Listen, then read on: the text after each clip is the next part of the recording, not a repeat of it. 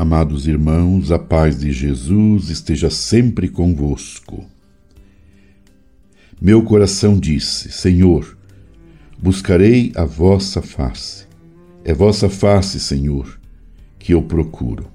Não desvieis de mim o vosso rosto. Irmãos e irmãs, estamos vivenciando o tempo da Quaresma e celebrando o segundo domingo quaresmal.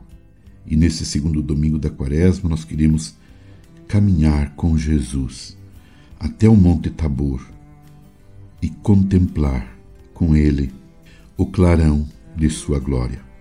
A quaresma nos faz trilhar um caminho batismal, nos fazendo experimentar com força transformadora as exigências da missão de nosso batismo.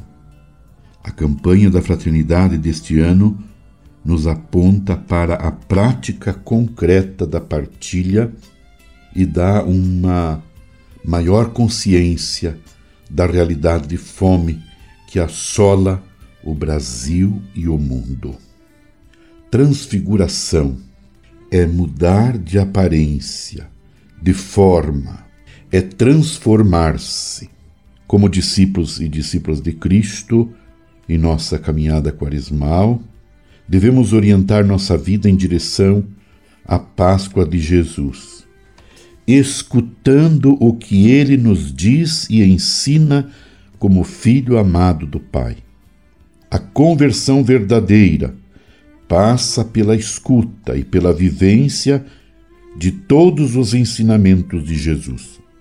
Neste sentido, pela conversão a Jesus crucificado, seremos por ele transfigurados e no fim de nossa missão neste mundo participaremos, por dom da bondade divina, de sua glória, glória futura da ressurreição.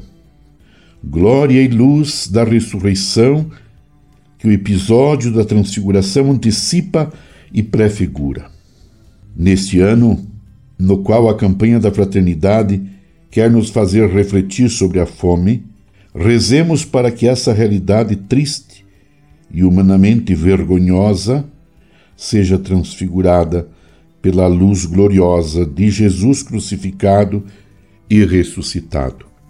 E é certo que o Senhor espera que cada cristão e cada comunidade comprometida com seu Evangelho sejam testemunhas de fraternidade, de solidariedade e, acima de tudo, de partilha.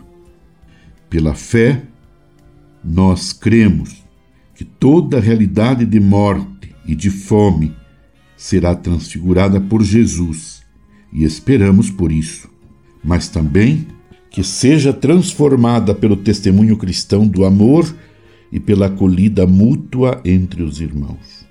Além das belas leituras da liturgia de hoje, em um momento de oração pessoal, poder-se-ia dedicar um momento de reflexão, meditação e oração sobre o que diz o livro dos Atos dos Apóstolos, capítulo 4, versículos 32 a 37. E permaneçamos unidos em oração com a mãe de Jesus. Abençoe-vos Deus Todo-Poderoso, Pai e Filho e Espírito Santo. Amém. Você ouviu Palavra de Fé com Dom Celso Antônio Marchiori.